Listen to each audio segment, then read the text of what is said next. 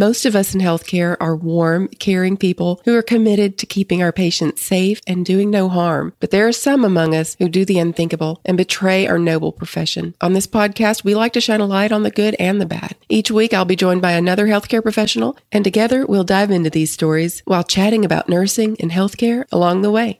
I'm Tina, a registered nurse, and this is Good Nurse, Bad Nurse.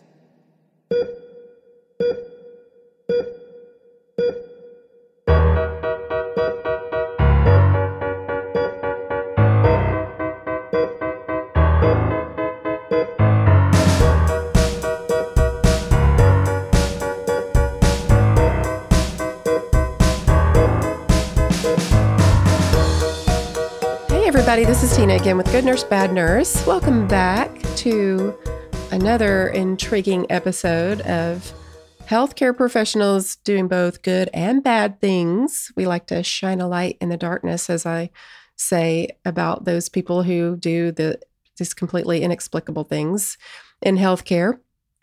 But of course, as I always say, the vast majority of healthcare professionals are wonderful, amazing people who will sacrifice themselves to take care of other people.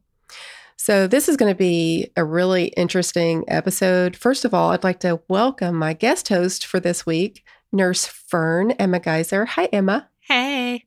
Hey. It's so good to have you on the show. I'm really excited. I don't believe that I have had in all the time that I've been doing this and all the different people I've had on, I do not think that I've had on a ner- a remote nurse, a nurse who truly does their job remotely. So that's kind of cool because that's literally what you do is help other nurses get into remote nursing. Pretty much. It's also really exciting. I've never been part of a true crime podcast, so I'm a big fan of true crime podcasts. So I like it. That's kind of why I sort of incorporated that into this podcast just because I wanted to have that element. I'm just I just selfishly wanted to be able to talk about that. At the same time, while I love talking about nursing and healthcare and just getting to bring awareness to a lot of issues that that healthcare professionals deal with, kind of wanted that extra interesting element to be able to bring to the show. So that's kind of kind of fun. So when we get into the after we talk about this in completely unspeakable. I'm excited. Bad doctor story. Like, oh my gosh. We're going to feature you as the good nurse and we're going to talk about what you do to help nurses get into remote nursing. And I think there's a lot of nurses out there who are interested in how exactly you get a job working as a nurse from home and what are their options. We're going to talk about that. Awesome. Yeah, I kind of fell into it. So I'm excited to share how I guide people. Now. I think that there's going to be a lot of people that are going to be like, hey, I've kind of kind of like to do that. And in fact, you're going to be coming to Austin, Texas as we're recording this. It may be released just before like the day before. The I think so, maybe. So it'll if you're listening to this, if you happen to be listening to this and you're in Austin, for heaven's sake, just drive on over. You have time travel. And even yeah, if even if you want to watch virtually, because we're going to be live streaming it, we're going to be recording all of it and putting it on a web- website for people to be able to go back and watch, even if you can't be there. But in person, it's going to be cool. It's in an art gallery. We're going to have all these people, just like you, explaining all these different types of things that you can do with your nursing degree, other than working just at the bedside, which is cool. Tacos. Taco bar. I mean, no, I'm really excited to yeah. see everybody, but tacos. I know. There's taco bar, a cash bar. We're going to play Family Feud at some point. It's going to be, it's just going to be fun. I'm excited. I'm excited to hear what everybody else does away from the bedside as a nurse. Mm-hmm. It's just such a cool thing to talk about because nobody talks about it. I know. So if you guys are hearing this and it's not September 24th yet, and you, or it is, and you want to jump in on the conversation, you can go to nursecreatorcon.com to get tickets. And you can use the promo code GNBN 20 to get 20% off. Sweet. Come hang out with us. Are you thinking about going back to school to get a master's degree, maybe a family nurse practitioner degree? Well, it's so important to choose the right program. Samuel Merritt University's MSN FNP program has a 100% employment rate after six months. Unbelievable. And Samuel Merritt University has been kind enough to continue to sponsor our podcast, and they want us to let you know they're continuing to offer a $10,000 scholarship to anyone enrolled in their MSN, DNP, or family nurse practitioner programs. If you're interested in getting more information about about these programs, you can visit them at smumsn.com. That's smumsn.com. And of course, we'll put that link on our website if you want to just go to goodnurseBadNurse.com. I also wanted to remind you that if you're interested in travel nursing, to go to trustedhealth.com forward slash good nurse and fill out a profile so you can see what kind of jobs are out there. And you can also see what they pay, the stipend, the hourly rate, all of that. I'm a travel nurse now with Trusted Health, and I absolutely love working for them. So go to trustedhealth.com, be sure and put forward slash good nurse so that they'll know that we sent you there, and fill out a profile today. So I guess we can get started with this bad doctor story. Uh, my goodness, it is kind of one of my favorite types of stories to do because it's way back in the day. So when I do these stories, I sort of like the fact that there are could there's it's not possible that there is anyone Thank alive goodness. that's connected to the story. hmm Yeah, so I love that. I, we can sort of just talk freely about it and not have to worry. You know, is somebody going to hear this and they're going to be like, "Hey, that's my family member," or you know. So, Well, the Kennedys might come for you on this one. well, that's true. that is true. So, this is about Dr. Walter Jackson Freeman. He was a an American neurologist and he was born November 14th in 1895 in Philadelphia, Pennsylvania. His father was an otolaryngologist and his grandfather was a surgeon. And despite having family members in medicine, he really wasn't thinking he was going to go into medicine. I'm worried about my parallels with nursing right now with this person. Ooh, yeah, exactly. You're like, who? This is sounding more and more like me. Oh no, no, no, no. Yeah, as we get into it, no, the trail goes way off. Excellent. so, after gra- he graduated with his bachelor's degree from Yale in 1916, he decided to go ahead and enroll as a medical student at the University of Pennsylvania. And after he got his medical degree in 1923, he set sail to Europe to study neurology. So he's off to a good start so far, but he wouldn't be in the bad doctor story if things didn't take a dark turn at some point, and it's about to go way off the rails. So he returned to the United States the following year and secured a position as the director of laboratories at St. Elizabeth's Hospital, which was at the time a leading psychiatric institution in Washington, D.C. The hospital was renowned for being one of the nation's largest hospitals for the mentally ill, and it was home to thousands of patients who were suffering from depression, dementia, and psychosis. So at the time, he's 28 years old. And he says he was repulsed at what he saw at this institution. Approximately 5,000 patients called St. Elizabeth's Hospital home. That is a huge mental health hospital. Man, that's a lot of people. And he perceived the lives of the patients there as a tragedy, as he said that they were not going anywhere and would not go anywhere. And they weren't getting any better. They were just sort of stuck in that state. There's some serious foreshadowing here. mm-hmm. Oh, seriously, yes. He thought that he was destined for medical greatness and perhaps influenced from his own hubris and a small bit of compassion for the patients he saw at the hospital. He embarked on a journey to discover a physical abnormality in the brain responsible for mental illness. So, mhm. we know so Well, much more now. It's so I uncomfortable it listening to is this. so uncomfortable. it is. It's so uncomfortable. You just want to go. You want to correct at every turn everything I say. I want to go. Of course, now we know. Yeah, I'm just cringing. I'm like, I know. oh, do I say it? right. Well, in Portugal, there was a neurologist named Iga, Egas Moniz.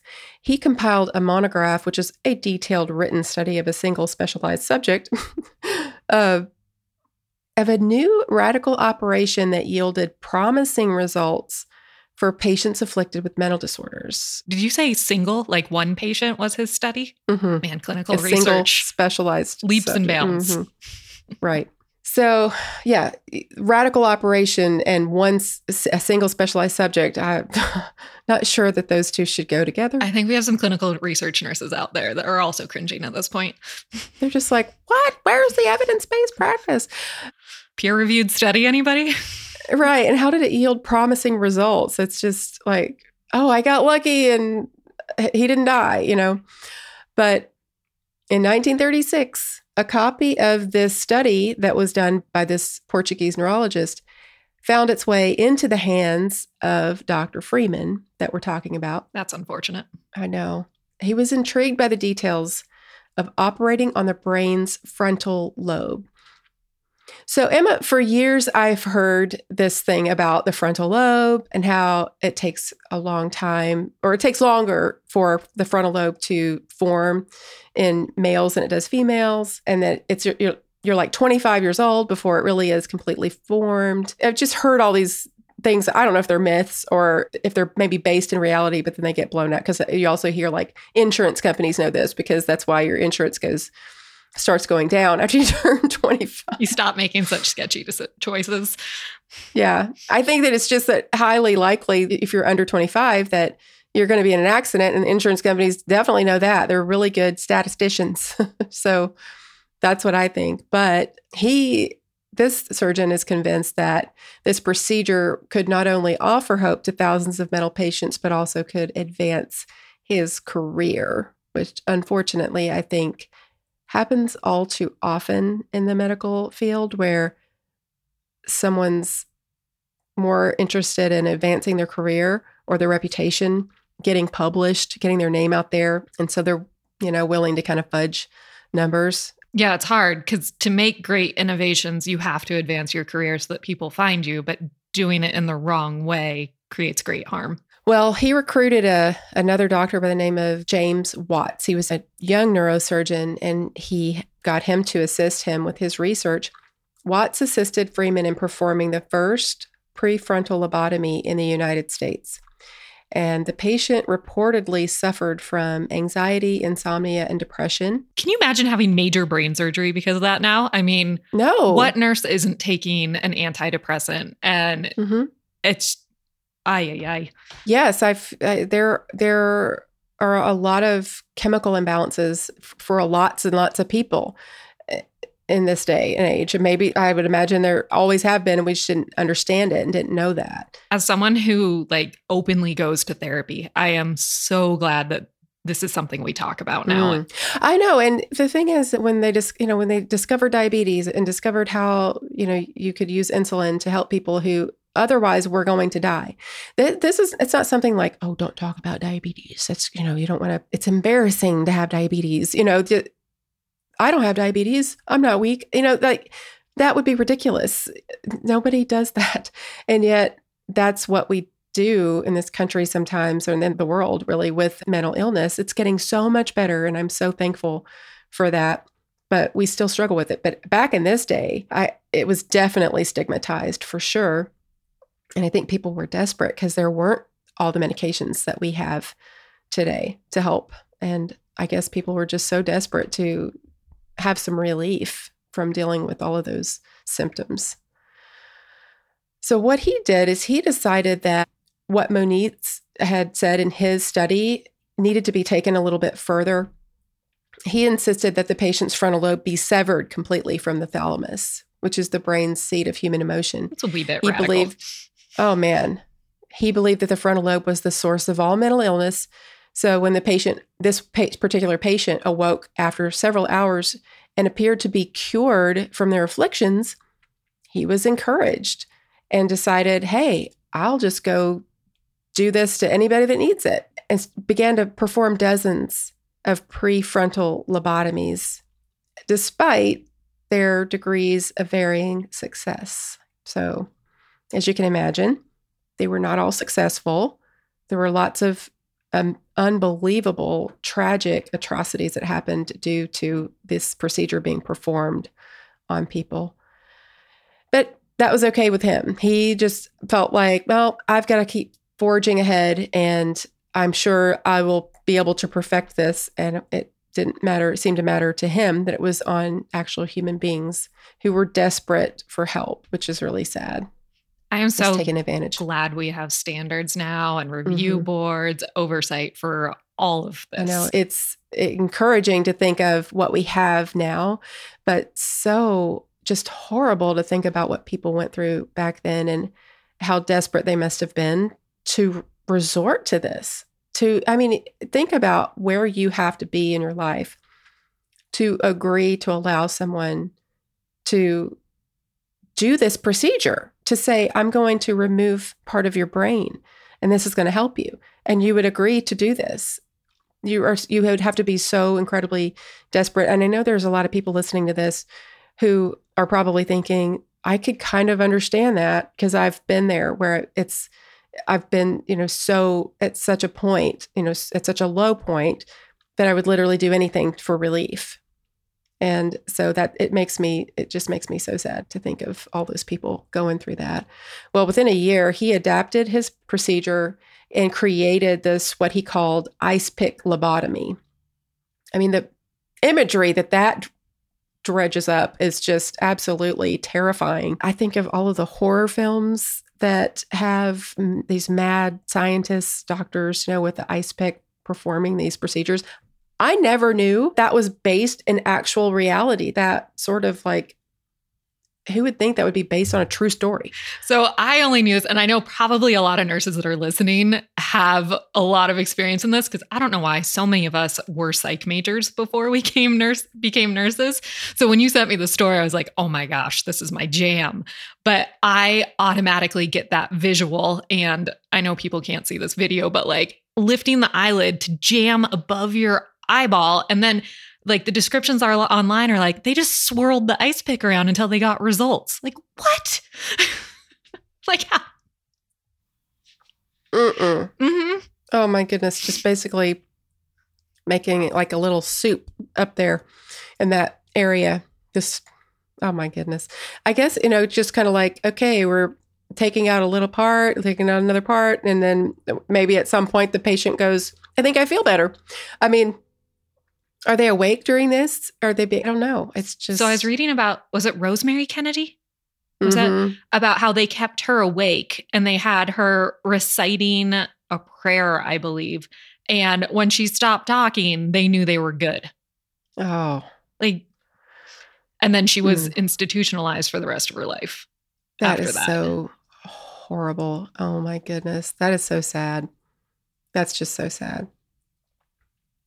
Well, he believed that i mean listen to this this is it's i understand this was a long time ago so we do have to realize that but at the same time to think that he thought that anyone any medical any doctor even a hospital psychiatrist could be taught to perform this new operation in just one afternoon.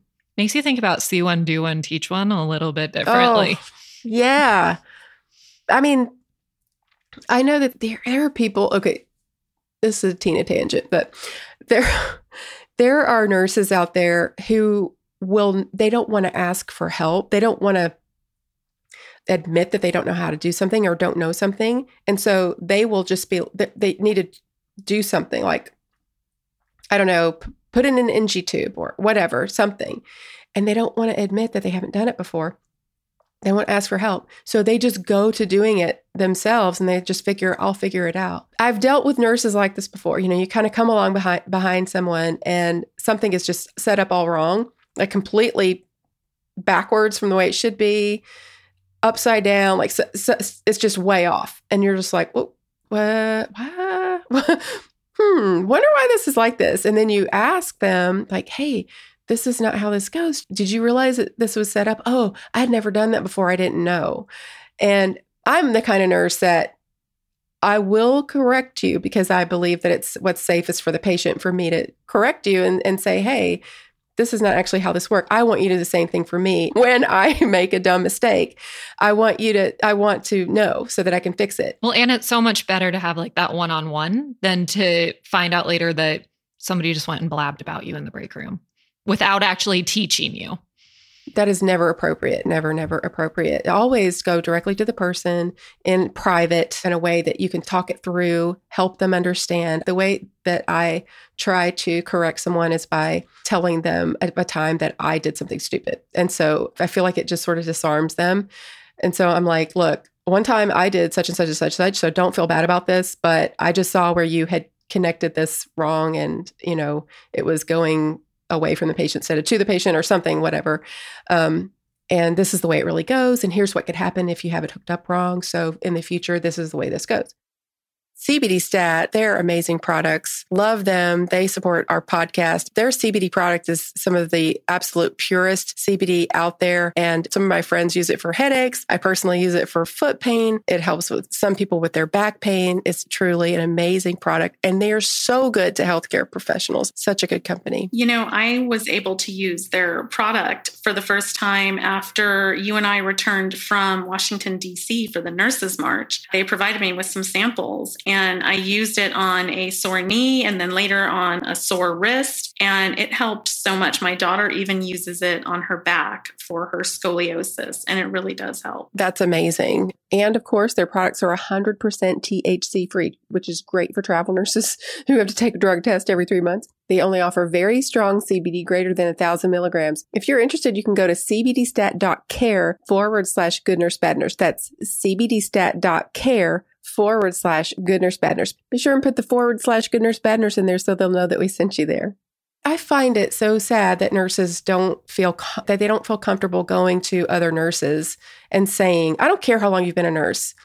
You can't have seen everything. Why are we so afraid of each other that we can't go to, you know, a colleague and say, "I've never done this before. Could you show me?" or actually, I've done it 5 times and for some reason, I, every time I, I do it, it's not sinking in. Like whatever it is, just say it. Just own it.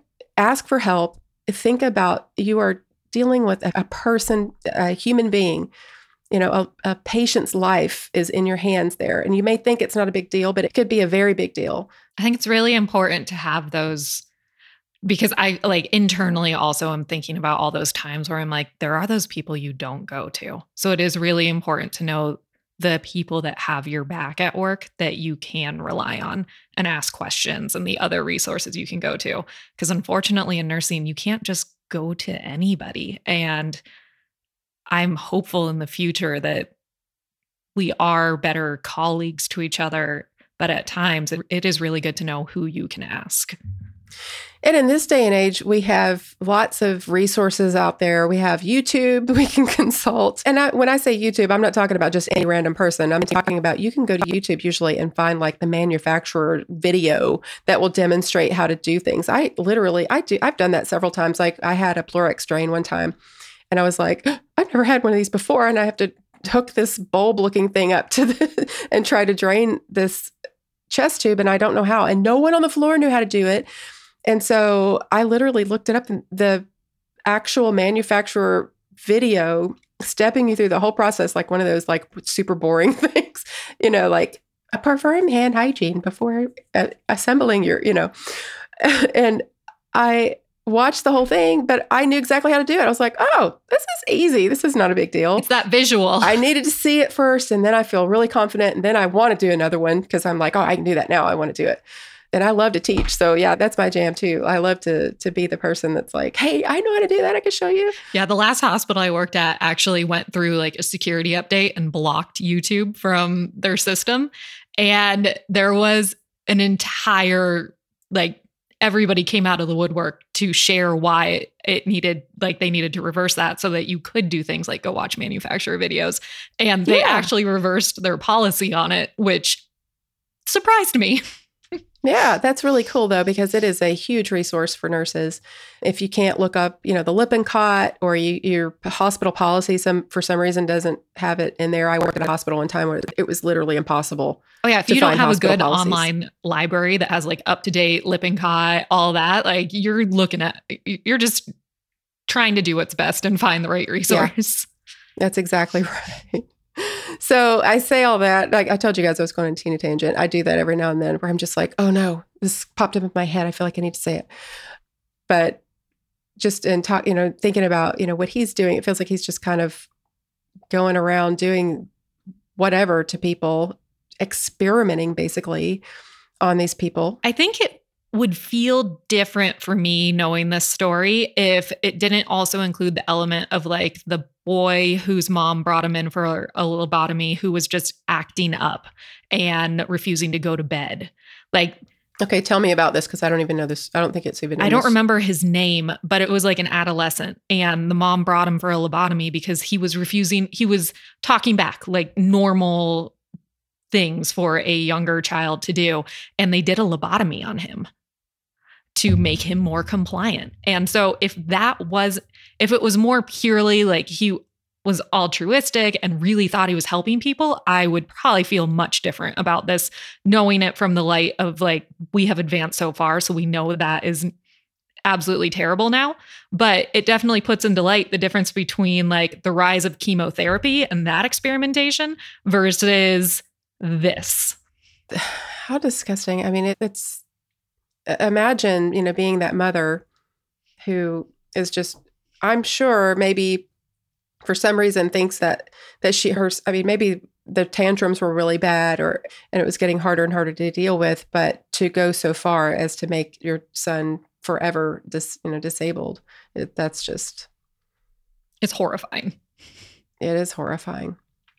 Well he got to where he is going on these expeditions these headhunting expeditions as he called them and doing performing these procedures in hotel rooms. And it just kind of got out of control. And his partner, Dr. Watts, actually parted ways with him. He performed his last lobotomy in, Dr. Freeman performed his last lobotomy in February of 1967 when a patient he operated on died from a brain hemorrhage. So that wasn't that long ago. 1967. That is so recent. Mm-hmm. It does. It feels it feels recent. Like, wait, 1967, that's. Well, even looking at like different famous people who've had lobotomies, mm-hmm. like several didn't die until like the last, like mid 2007, 2009. Like, you know, there is electroshock therapy that they perform on the frontal lobe that's kind of that stimulation to try to jolt i don't uh, pretend to know people please don't email me and tell me how ignorant i am i know i'm stupid when it comes to this because i really don't understand how it works but i know that there is there are people out there who get treatment for major depression i'm not talking about you know there are different levels of depression and that is not to minimize if you just you know have even a mild form of depression that's a lot to deal with and it, it you need help for that. But there are some people that that suffer from a very debilitating type of depression where you cannot you can't get out of bed. You can't make yourself do anything. It's, and it doesn't matter. It does not matter nothing matters those are the people who were going to him for help and i have talked to people personally who have had the electroshock therapy as a way to to help them with as a therapy for their depression and it and it works. It has worked for them. So I feel like there's there was some basis in this whole thing. Something where it was clearly not appropriate to be taking an ice pick and going through someone's eyeball and trying to remove a portion of the brain that clearly someone can have like the right idea with mm-hmm. not good intentions and execution. Yeah. Yeah, I think where the problem lies in the brain, they were onto mm. something there. And but then trying to go in and just completely remove that part of the brain as if there would be no repercussions whatsoever. Yeah, I'm at a point in life too where like you don't get a pass anymore if you started uh, like if you can say, "Well, yeah, they were bad, but no, no, no." Like, you know, no. no. No, not if you know you're destroying lives. Mm-hmm. And you can't justify that if you know you're literally just wreaking havoc and leaving a trail of either dead or completely disabled, de- debilitated, you know, totally irreversible, to have done irreversible damage to the people that you've done surgery mm-hmm. on. There's no way you can justify that. Well, his work gained many supporters over the years. But the media felt that his work was reckless and placed many many people's lives and health at risk. And so it's estimated he actually performed over 3,500 3,500 lobotomies during his career, and approximately 490 of those individuals died as a result of the treatment. That's a huge mortality rate. Yeah, that's an unacceptable. Yeah, that observed rate. over expected is not tracking great right now. mm-hmm. Yeah. His attitude and the procedure's alarming fatality rate, combined with his lack of interest in describing a scientific basis for the procedure, left him with little authority in the medical community. And despite his faults and the barbaric nature of his treatment methods, some experts speculate that his interest in helping those afflicted with mental health issues was genuine. There's the justification.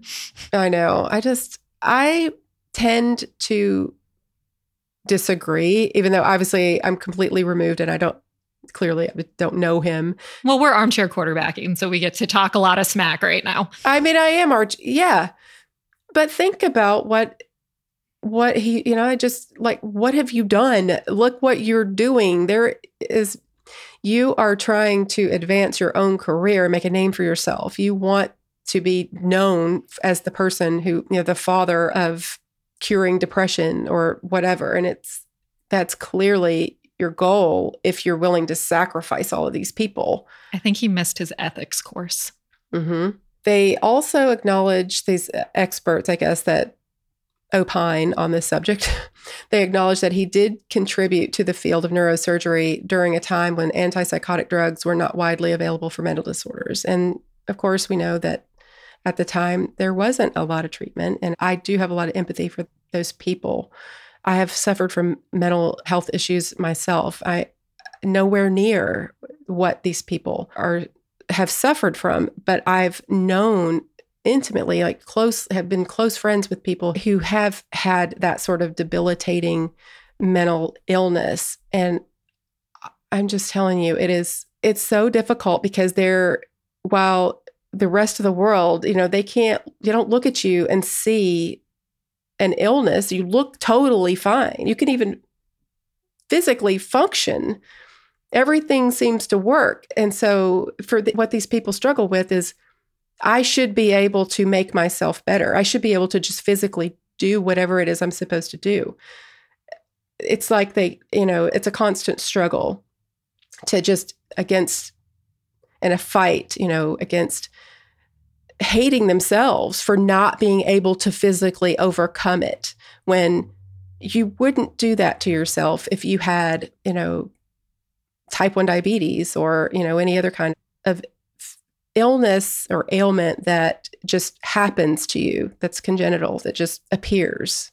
We definitely have so much work to do with mental health, but I am so glad that we are past the point of people only having this sketchy ice pick lobotomy as an option.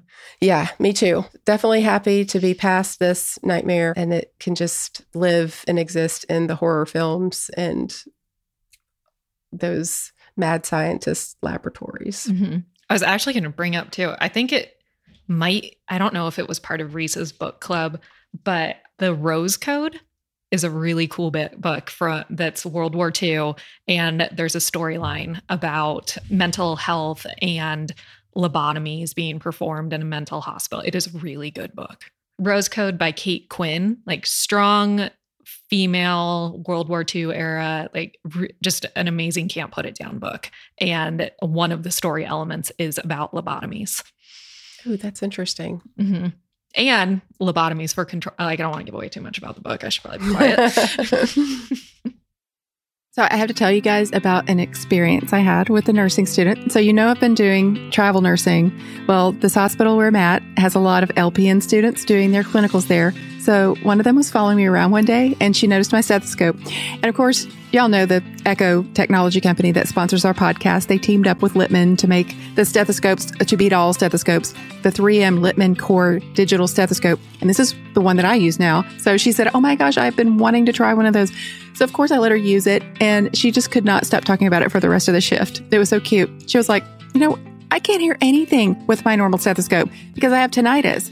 And so she was so excited because she could actually hear what heart sounds were supposed to sound like. She said, I'm going to ask for one of these for graduation. And I was like, Yeah, you definitely should. So just so you know, the Eko technology that makes the stethoscope so amazing. Uh, you can enable it with a flip of a switch. You can turn it on and off. It has active noise cancellation up to 40 times amplification, wireless auscultation using Bluetooth technology. It connects with Eko's free app and software so that you can visualize, record, share, live stream, analyze heart sounds, lung sounds, and whatever body sounds you want to listen to. So you can go to ekohealth.com and use the promo code GNBN to get 10% off your order. And that's Eko is spelled E K O, by the way. So it's ekohealth.com and use the GNBN promo code to get 10% off your order. Well, I guess that wraps it up for this bad doctor story. It was quite a tale, huh? it's definitely a lesson. Well, we can get started on our good nurse segment. And I'm super excited to get to talk to you about this finally because you have a company called Nurse Fern in which you help you use your knowledge and skill that you have to help other nurses get into remote nursing. So, just tell everyone about your company and what you do and how you got started.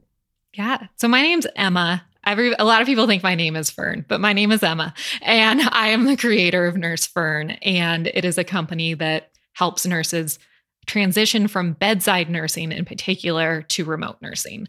That is a particular area that's difficult, is trying to figure out how you can translate your skills from the bedside to get into a different type of position like case management or UR or just anything that you can do from home. So that's what we focus on at Nurse Fern. And by we, I mean me. It's just easier to say we. And I was actually looking, and I think it's been going, I've been doing this for about three years now. Three years. Okay. Yeah. Have you been working from home for three years or you've been helping other people learn how to work from home? I've been helping other people okay. for about three years. I've actually been working from home since I believe 2018, 2017. It all becomes a blur, like now that it's further back. If somebody were to just come up to you and say, Hey, I'm a nurse and I heard that you do, you work from home. And that's something that I would be interested in for ver- whatever reason. How do I get started? What would you, where would you start with someone like that? That's a, I get a lot of messages that are pretty much the same in my DMs that are like, hey, I'm interested in this, but where do I start? And it really is a, I mean, I always recommend just jumping in and reading all the information you can find. We do have tons of it available on the Nurse Fern website.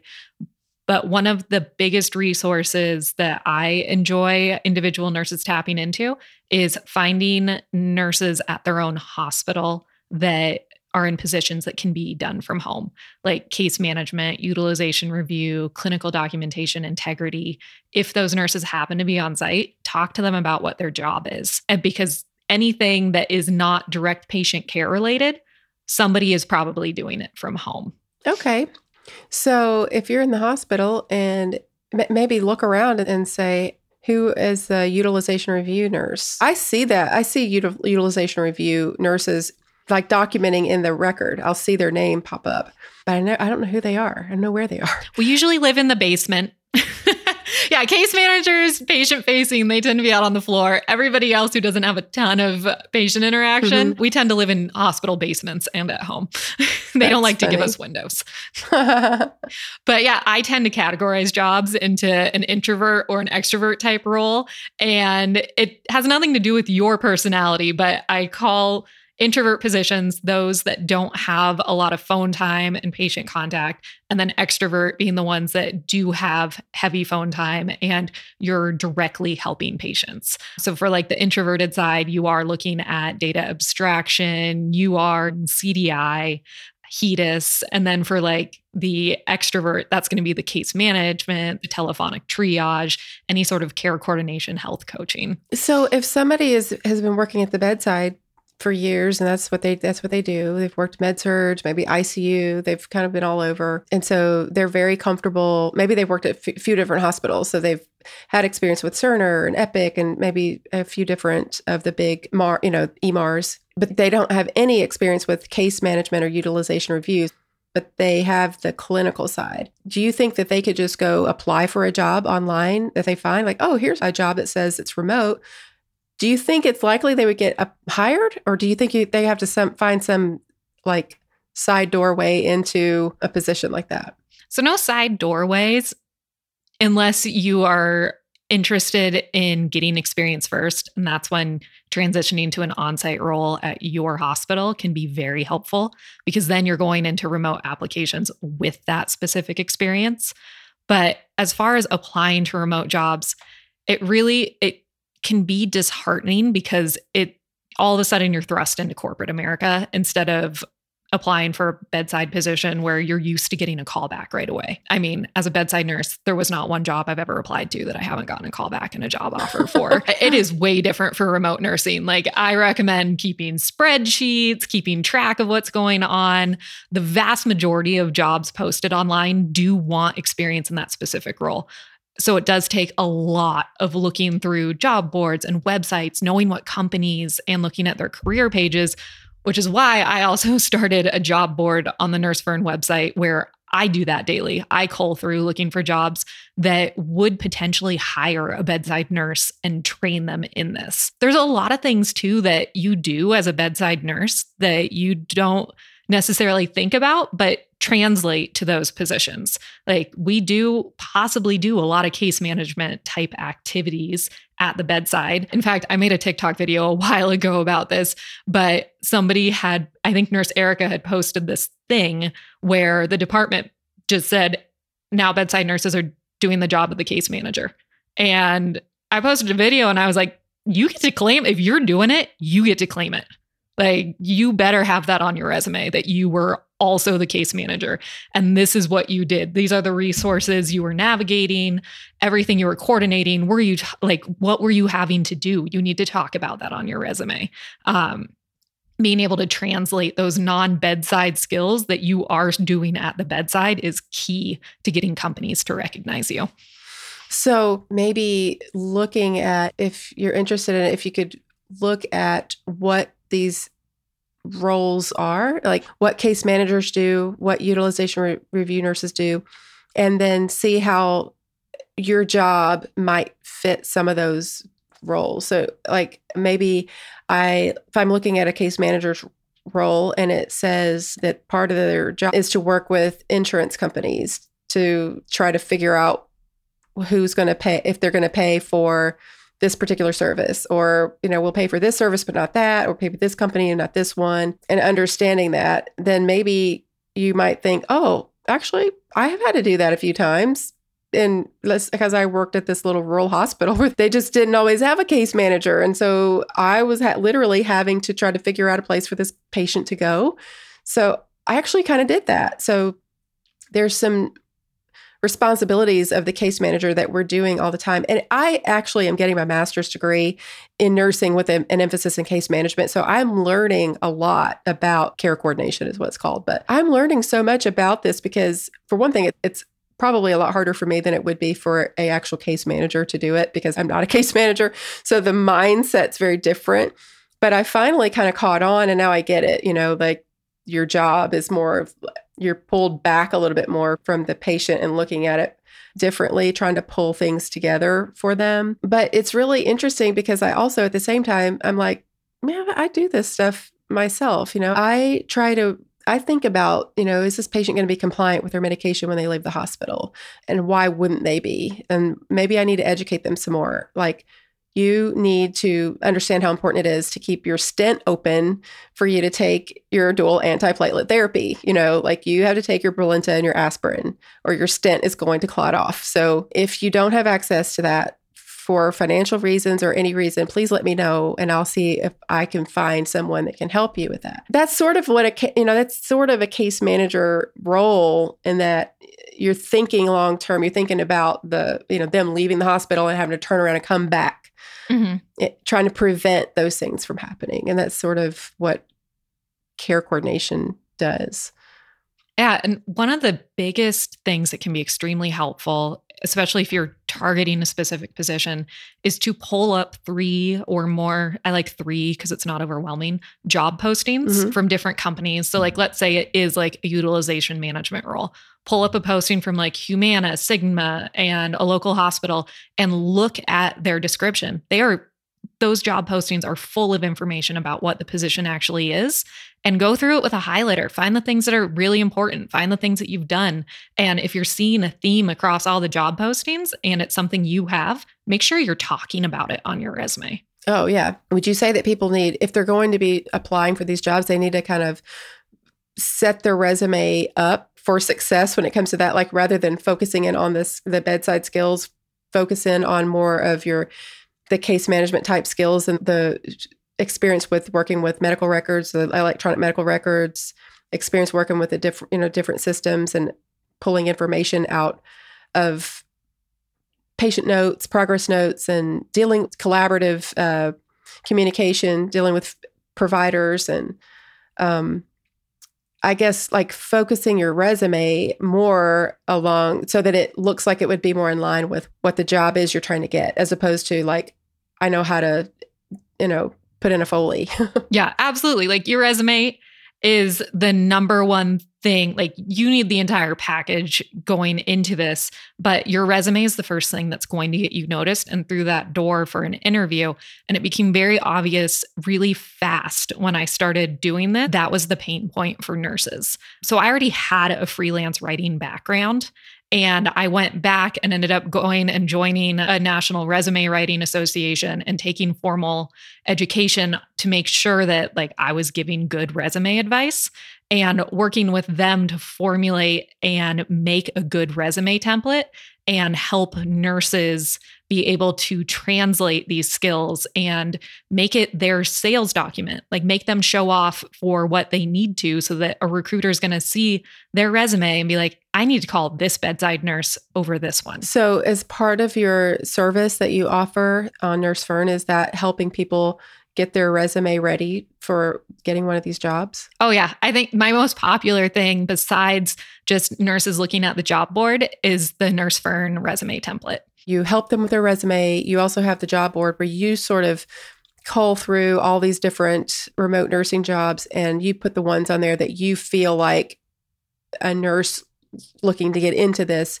would have the best opportunity at, for success. I'm also ruthless. If I know a company doesn't treat the nurses well, it doesn't have good reviews, like you don't get posted on my job board. I'm not messing around. Like I don't want to steer you in the direction of a crappy remote job. Like you're already looking for remote work for a reason, so I'm not going to point you in a direction that I don't think is a great one.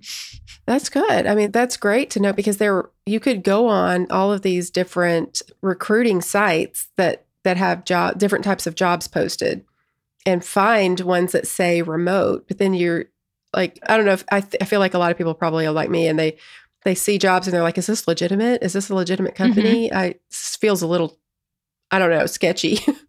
so, I mean, it's kind of nice to have a place to go like this that's done by a nurse who works from home, who understands how to navigate the system, that sort of almost mentoring you to get into this, this, if this is what you want to do. Yeah, I think that was definitely something that I noticed early on. And I still consistently see with questions like, how do I know if a company is legitimate? Like, how do I know if this is really a job posting? And I don't even get it right 100% of the time. Like that is why I enjoy having such a close relationship with the my social media community, the people who follow me because those nurses will message me if something seems off and then I can immediately pull it down from the website and make a post about like this is why it initially looked good but then this is what I heard about on the back end. So we're not going to look at that job anymore. It is really important to have your spidey senses up when you are applying for remote positions. I love give a few tips which include like if you especially if you're looking on Indeed cuz Indeed seems the public job boards where there is no double checking are definitely the places where scams really pop up. But looking to make sure that a company has a real website I go as far as making sure they have like an address and I'll Google them. I'll make sure that they really actually have the address that they have listed on their website. I go to LinkedIn. I make sure that they have a LinkedIn business page and that they have employees that work there. And then looking in at their employees and making sure that there's nurses that do that job. I do this consistently if it's a company that I don't recognize. And I even encourage nurses to like message the nurses on LinkedIn if they still aren't sure but they're interested in something because it really is something to be careful about if it's not a super recognizable place of employment. Some of them almost sound too good to be true where you're just like wait a minute. I feel like they're just trying to reel me in, you know, cuz I don't know. It is hard. You're like is this really like the unicorn job I've been looking for, or is this a mm-hmm. trap? yeah. When I started my podcast, there were companies that approached me about sponsorships, and I was the same way. I was like really like skeptical. I'm like, why would you want to pay me to sponsor my podcast? and I just, and then uh, eventually I found out, oh yeah, no, people really did want to pay me to sponsor it. But I, skepticism really does yeah, protect yeah, it you. doesn't hurt. Now, at some point though, you know, you've got to kind of let your guard down a little bit or you're never going to get a job. So Yes, you have to be risk. willing to like make that movement from the step of wanting something and looking to applying. something about it feels so abstract. It's like there's not a building, like there's the hospital. I can go apply for a job there. You know, it's instead it feels very different. It does. And I know it's such a hard thing like you when you know you want something different, but you're also very afraid to leave what you currently know. I like to always reassure nurses that just because you put in an application doesn't mean that you have to leave the job you're currently doing. Like there's so many more steps in the middle. So just take it one step at a time. Put in the application and then if you get an interview request, go from there. And then you'll probably have to do another interview. Like there's lots of things that happen in the middle. So just applying doesn't mean that you are leaving what you're currently doing. That's really good advice. Well, is there anything else that you'd like to tell our listeners that they need to know? Oh my gosh, that's such a loaded question.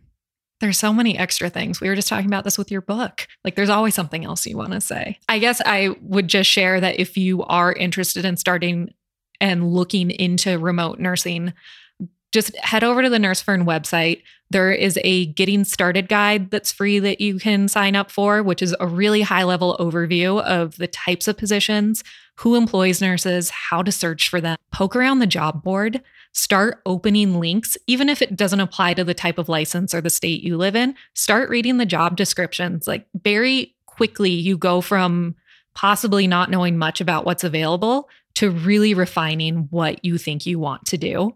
And just stay curious and keep looking. But definitely start there on the site. And we are starting to put out blog posts that are more in depth looks into the different types of positions. So there's a lot there to get lost in to really get started on the path. Awesome. And that's Nurse Fern. It's N U R S E F E R N dot com. Well, wonderful. Thank you so much for coming on the podcast. Well, thank you. Creepy medical story. I know. We've come so far. I know think. we have. That's why we do the good nurse story last, so we can kind of end on a positive note. If somebody asks you, like, do you want the good or the bad news first? Do you always pick bad? Yeah, I want to like tell me. I just I can't. I'm not going to hear anything else until I hear the bad. I just I got to get past that first. Yeah, and then if it's like, and I'm like, okay, that's really bad. Wow. Uh, like, make me feel better it. now. yeah, now, yeah, at least tell me something good to make me feel better about what I just heard.